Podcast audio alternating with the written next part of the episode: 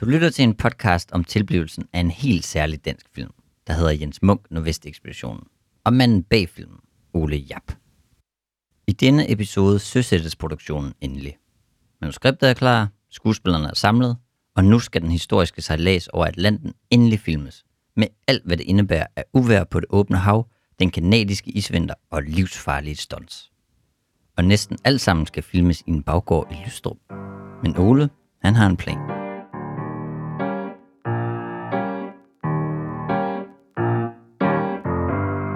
Filmofilerne og Aarhus Studenter Radio præsenterer I dag har en meget speciel østjysk film om en mislykket polarekspedition premiere. Manden af ild. Det særlige ved filmen er, at den er lavet for næsten ingen penge, og så har den i øvrigt været syv år undervejs.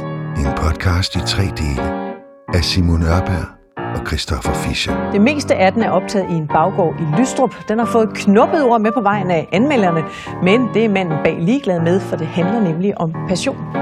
Du lytter til din to. Før vi vender tilbage til Ole i Lystrup, er der lige nogle mennesker, vi skal med først. For selvom Ole har skrevet og instrueret filmen, og selv spiller hovedrollen Jens Munk, så er der jo naturligvis andre karakterer med. Der er for eksempel kong Christian den 4., Siger de nej til kongen? der er den onde britiske navigatør, I'll see you hang. Og så er der Jens Munks fortabte stedsøn. Hvad sker der, når man dør? De fleste skuespillere i filmen er amatører. Det er Oles venner og bekendte. Så vi tænker, at de må have nogle historier at fortælle. Den første, vi besøger, er kong Christian den 4., som vi finder i Peter Sommers gamle lydstudie i Skanderborg. Hej hej. Er det, er det her, der er musikstudie? Jamen, fantastisk. Og som til hverdag hedder Gorm Bull. Jamen, jeg er jo sanger, speaker, musiker, performer og professionel galskaber, vil jeg sige. Lidt af en mundfuld, men alligevel noget, der har bragt ham på landsdækkende tv. Intet Melodi Grand Prix uden en duet. Og i år er der kun én, og den kommer nu.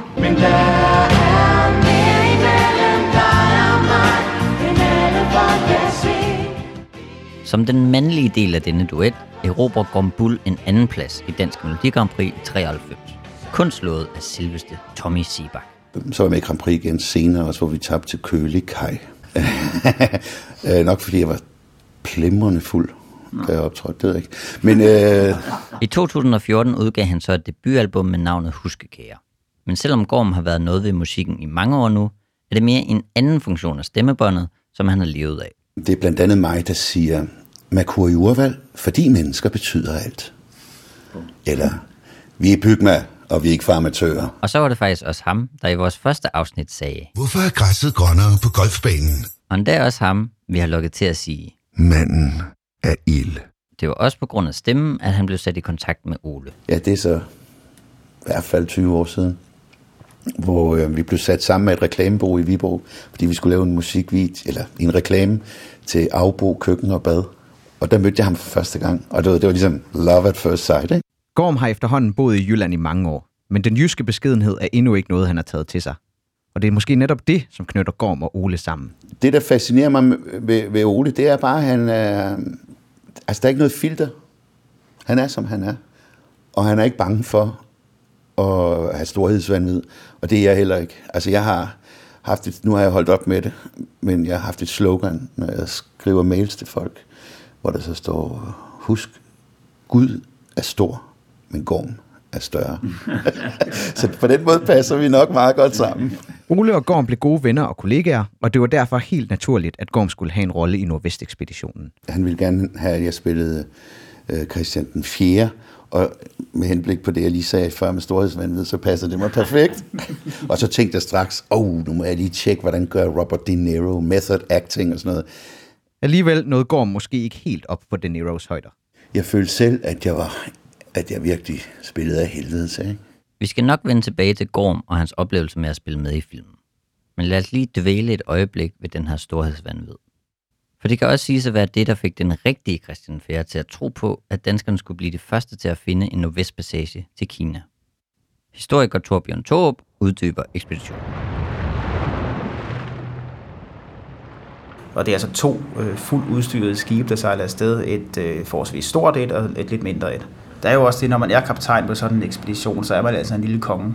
Og altså, der er, så er det et lille samfund langt væk fra resten af samfundet, hvor der er en, der bestemmer. Lige præcis om det her med en eller to skibe, så kan jeg sagtens forestille mig, at han har sagt, at vi bliver nødt til at have reserveskib. Både, både af sikkerhedsmæssige årsager, fordi at når man sejler op i isen, det kan blive skruet ned. Det er de også ved at blive nogle gange. Altså hvis skibet ved at sidde fast i isen. Og så, så, så kan det simpelthen blive kvæst, ikke? Men selve isen viser sig at være langt fra det eneste problem, Jens Munk og hans mænd får med kulden. De har jo fuldstændig undervurderet vinterens karakter. Fordi de kigger jo på breddegraderne og tænker, okay, Hudson Bay, eller man vidste jo ikke rigtigt, om det var, om, hvordan Hudson Bay så ud, men de tænkte, der vi skal op, det svarer lidt til Skagen eller den sydlige del af Norge. Øh, og det er også fint nok om sommeren, men om vinteren er det altså meget barskere. Og det, havde, det vidste man ikke rigtigt. Altså så meget kendte man ikke til det. Så derfor havde de ikke ordentligt øh, skindtøj skintøj med, for eksempel. De havde simpelthen ikke pels med. Til at starte med er det egentlig okay, der er vinteren ikke så slem. Og de kan stadigvæk, de går på jagt, og, men de har ikke ski med. Altså det er også noget, at finde ud af, okay, næste gang, så skal vi altid have ski med. Mangel på pels og ski er dog kun, ja, toppen af isbjerget. De forholdsregler, man havde truffet, både i forhold til, hvilken medicin man havde med, og der har også været en del kritik af de læger, der var ombord, at de simpelthen ikke var dygtigt nok uddannet, og man måske skulle have forsøgt at skaffe nogle flere britiske søfolk med, som havde erfaring i at sejle det område. Og så var det også et stort problem for dem, at besætningen fik skørbu, fordi jorden var simpelthen bundfrossen, så de havde svært ved at skaffe frisk grønt. Han forøgede rationerne af brændevin og øl og sådan noget. Han kunne se, at folk begyndte at få det dårligt, men altså, det hjælper bare ikke rigtig mod skørbuer og forfrysninger. Og så dør de en efter en langsomt af skørbu typisk, øh, og andre forfærdelige ting. Øh, og de kunne ikke rigtig begrave dem, fordi jorden var frossen, og så det har været, det har været helt forfærdeligt. Ikke? Det er jo en helt vanvittig historie, at den er så fatal. Altså, det alle dør undtagen tre. Altså Jens Munk selv og to andre besætningsmedlemmer. I sandhed en barsk historie. Der er vist brug for et lidt mere mundret indslag. Lige det, jeg var interesseret i, det var ikke Shakespeare og de store melodramer. Det var mest show og blader, ikke? Det her er Brian. Ja, Brian, ikke Brian, for efternavnet er Patterson og modersmålet er engelsk. Han er en tynd, gråhåret herre og indehaver af en kroget næse og en regulær skurkerolle i Nordvest-ekspeditionen. Men siden begyndelsen af 80'erne har hans navn været knyttet til en helt anden og mere kendt rolle for Danmarks Radio. Og så en dag, så blev jeg spurgt om, at, øh, om jeg havde lyst til at spille en kylling mm. sammen med Bamse. Mm. Jo, det kunne vi da godt prøve. Og det har Brian så gjort lige siden, da man ikke var bange for sådan en smule accent i Bamses billedbog. Vil, vil du også gerne med? Uh, kan det før. Jamen, det kan du ikke komme, kylling. Accenten kom ham igen til gode i roller, hvor den danske befolkning rent faktisk fik ham at se uden gult hoved på. Og så var det også med Lasse, Lasse Spang Olsen, um, i Kines bedste uh, en karakter, der hedder Vuk. Stakkels Vuk. Hvad er det? Ja, radis. Radiser, de skal være røde. Har I ikke radiser i Indien? Ah, det vil jeg skide på. Prøv at høre. Du skal ikke komme her og købe muggen frugt. Fatter du det? Undskyld. Du skal ikke sige undskyld, hvis du ikke kan udtale det. Men selvom han ikke mestrer rigsdansk, så fejler hans stemme jo ikke noget. Ligesom Gorm har han derfor arbejdet som speaker. Og det var igennem det med at være speaker, at jeg mødte Ole første gang. Og så lavede jeg mange jobs for ham, altså på engelsk, ikke? Netop engelskfærdighederne gjorde ham oplagt til rollen som den engelske navigatør William Gordon i Nordvest-ekspeditionen. Og så ringede Ole en dag, og øhm, altså spurgte, og spurgte mig, om jeg havde lyst til at spille en rolle i en film, og fortalte mig om historien. Og jeg har altid spillet sådan nogle øh, fjollede øh, folk. Øh, og nu var det chancen til at spille en rigtig slem bandit. Brian blev fanget af manuskriptet og beskrivelsen af William Gordon. Nej, den karakter der. En rigtig slim, arrogant bastard uh, officer uh, fra England, som uh, skulle lave så mange fejltagelser som muligt, men havde myndighed for at kongen til at, uh, til at tage det sidste ord og faktisk fucked up the whole thing. Klar på sin nye rolle mødte Brian forventningsfuldt op til sin første optagedag på filmen. Det var, det var en stor oplevelse. Og så komme ud i baggården der i Løstrup og se, at Ola har, har bygget, øh, sammen med nogle andre, havde bygget det her skib. Ole havde simpelthen bygget et skib i sin baghave, og det er noget, han gerne vil snakke om. Skibet, det er jo egentlig, det er jo egentlig bare bygget af, af, af, af finerplader.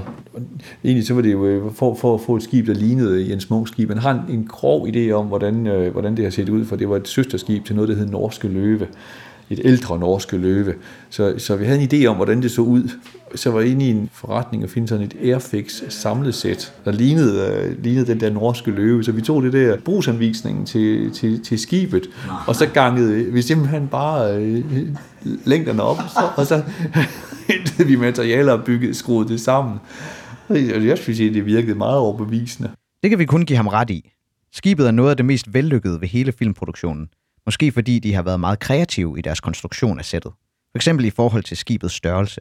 Så vi havde jo sådan masser af idéer til, at vi skal bare bygge det her tættere på kameraet, for så, øh, så, så får vi et, en, en, en større perspektiv. Og det, det er jo svært at, at lige fortælle, hvor det er, vi har brugt det, men altså, der er jo flere steder, man siger, at vi støb den her kofil navnlig i dobbelt størrelse, så får vi meget mere dybt, vi får skibet til at virke meget længere, end det i virkeligheden er. Så det, der var bygget, det var enden af skibet og fronten af skibet, og så har vi så fjernet de der 10 meter i midten. Ellers kunne det jo simpelthen ikke være på grundstykket. Ja.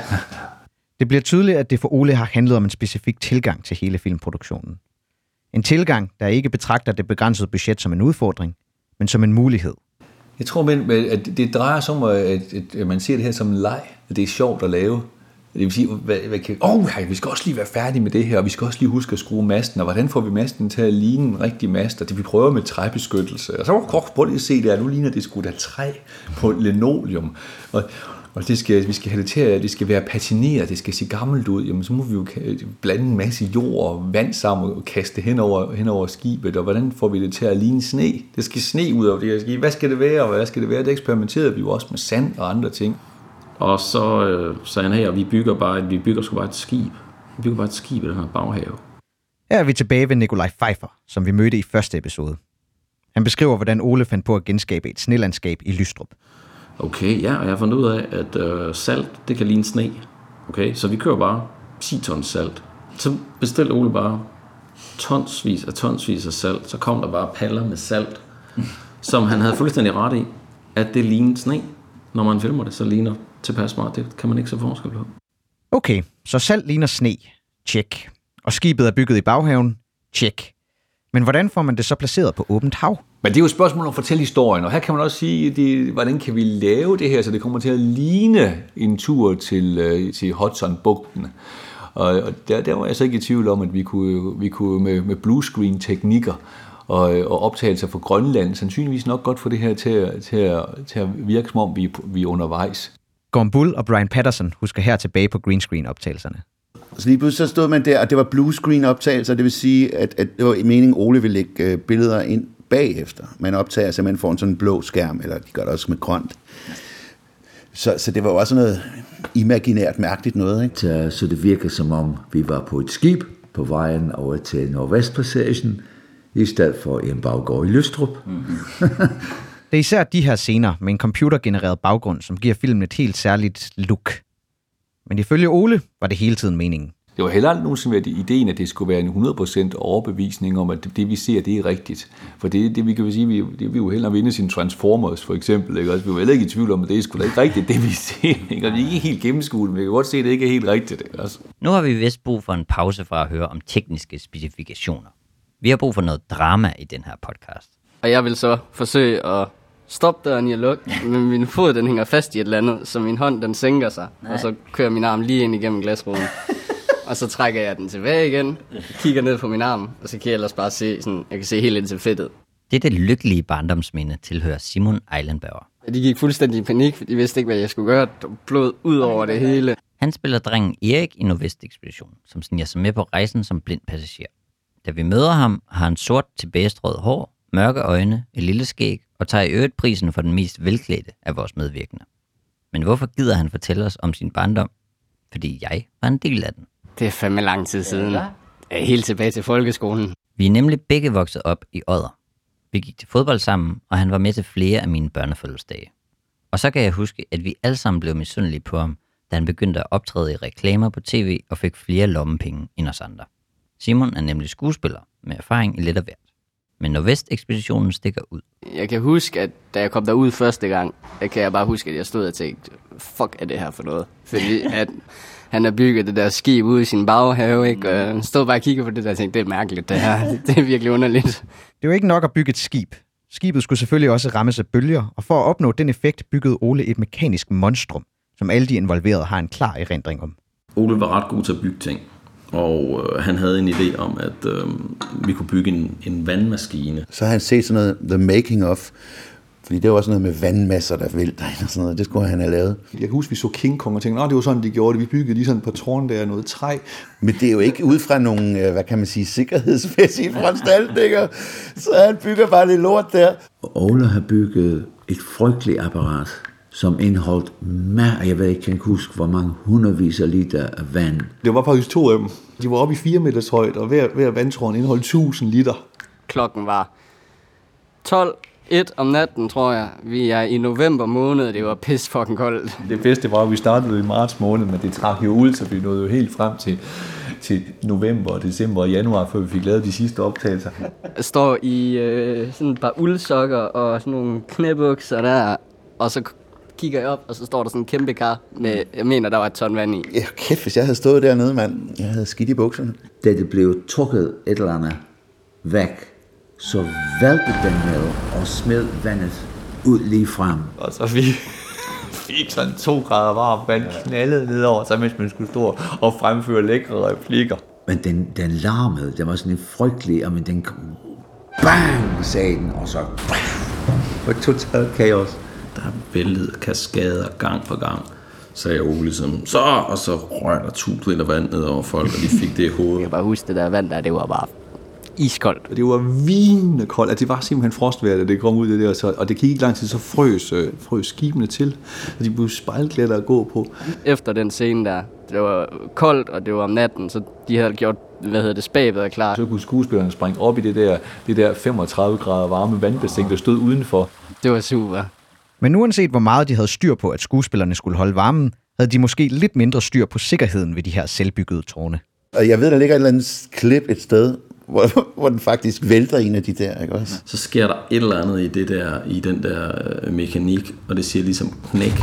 Og øh, Torben, der spiller bådsmand, han når lige at råbe væk, og så kaster han sig til siden, og så, så, så ryger hele den der gigantiske trækonstruktion ned over båden. Og hvis den var landet på nogen, havde den helt sikkert slået dem ihjel. Jeg, hørte, jeg kan ikke huske, hvem det var, der nævnte, at, at det der tårnene på et eller andet tidspunkt falder sammen. Og der er en, jeg tror, det er Torben Tavnes, der er nødt til at hoppe til siden, og alt muligt. det lyder helt vildt actionfyldt. Ja, det, det kan jeg ikke rigtig huske. Det hjemmebyggede skib og vandtårnene repræsenterer på mange måder den overordnede produktionsfilosofi på filmen. Det kan og skal gøres selv, og alle kan hjælpe. Produktionsmåden i Jens Munk har jo været det forhåndeværende sømsprincip. Hvordan bygger vi et skib? Jamen her er søm, her er et stykke træ, og her er noget bejse. Her har vi et skib. øh, fuldstændig kaotisk, øh, men på den fede måde igen. Øh, det er jo Ole, ikke? Her har vi Gombul igen, der husker tilbage på produktionen. Det var dejligt anarkistisk, og øh, det var enormt sjovt at se, hvordan Ole bare hævde folk ind i det her projekt, som overhovedet ingen erfaring havde med film, eller måske det, de blev sat til. Men for Ole var det jo ligesom sådan, Nå, men kan, hey, kan du bank, slå et søm i med en hammer? Fint, så gå lige derover og være med til at lave det. Da jeg var med til at filme derude i den baghave der, jeg kan huske, der var to make folk, og så var der selvfølgelig skuespillerne Ole, og så var der et par andre folk rundt omkring os. Men man blev nærmest en lille familie, fordi man var der bare hver dag, og man var der sammen, og der skulle filmes og så videre og så videre. Så det er ligesom den der, det er også sådan en god pædagogisk måde at være på, ikke? Altså den der med, at alle har en eller anden værdi. Alle vores adspurgte i den her podcast talte faktisk meget varmt om den her lidt kaotiske produktionsproces, hvor der åbenbart herskede en slags lejerskolestemning. Men der var stadig ingen tvivl om, at Ole var kongen af sættet. Og så han lyttede, og han tog det med ind, som man også sagde til ham, men han havde også en klar idé om, hvordan han gerne ville have tingene. Det skulle bare være mørkt. Der skulle være masser af skygge, for så alt det, vi ikke kunne lave, det kunne bare ligge i skygge. Scenografiet var, var rigtig godt belysning, var rigtig, rigtig skarp og godt og mørkt. Film noir, tænkte vi. Åh, oh, de gamle film noir-stiler. Vi, lægger, vi bruger skygger i stedet for hårde lamper og sådan nogle skygger. Og Ole han vidste jo også godt, at bare når man gør billederne tilpas mørke, så kan man ikke se detaljerne i det. Så hvis man nu ved, hvad man skal se efter i den film, det er jo meget sjovt at sidde og se efter, kan man sidde og lede efter, lede efter, øh, efter fliser og paptallerkener og, og, og, og, og lysstofrør. Men det er jo den slags, man overser, hvis man er fanget af filmen. Her hjalp det, at Ole havde udtænkt en ganske snedig måde at filme sådan en søfærd på. Kameraet de hang på, hang på en kran, så alle optagelserne de, de, de, de lavede i bevægelse, så kameraet kører op og ned, så man får den her følelse af, af op og ned, så man bliver rigtig søsyg. Ikke? Et kløgtigt træk fra Oles side, der bidrager til filmens troværdighed. Men alle Oles tiltag under produktionen kunne i sidste ende vise sig at være skønne spildte kræfter. Kunsten er jo sådan set ikke så meget at lave film, det er mere at få den distribueret. Af for den. Det vil vi se nærmere på i tredje og sidste afsnit af Manden af Ild. Men vi kan også lige så godt sige med det samme, at sidste afsnit ikke bliver, som vi oprindeligt troede. Planen med vores podcast var, at den skulle følge produktionen af filmen i tre faser. Det vil sige, at første episode handlede om at skrive filmen og alt forarbejdet. Anden episode har så handlet om selve produktionen med alt, hvad det indebærer af vandmaskiner og hjemmebyggede skibe. Og så skulle tredje episode handle om distribueringen og modtagelsen af filmen. Men det er gået op for os, at det interessante ved Nordvest-ekspeditionen ikke så meget er filmen selv, som det er manden bag. Så næste episode af Manden af Ild handler om Ole Jap. Manden af Ild. Nej, nej, det var overhovedet ikke nogen succes. Det var som, som andre af vores film, en decideret fiasko. Men øh, jeg synes, Ole han inkarnerer den der energi, som man har, når man er ung. Og jeg synes næsten, at det er større end selve filmen. Det er simpelthen historien om, hvordan, hvordan Ole han har fået lavet det her projekt. Jeg tror, havde det været mange andre end Ole, så tror jeg ikke, at filmen den havde nået overhovedet at blive produceret færdig.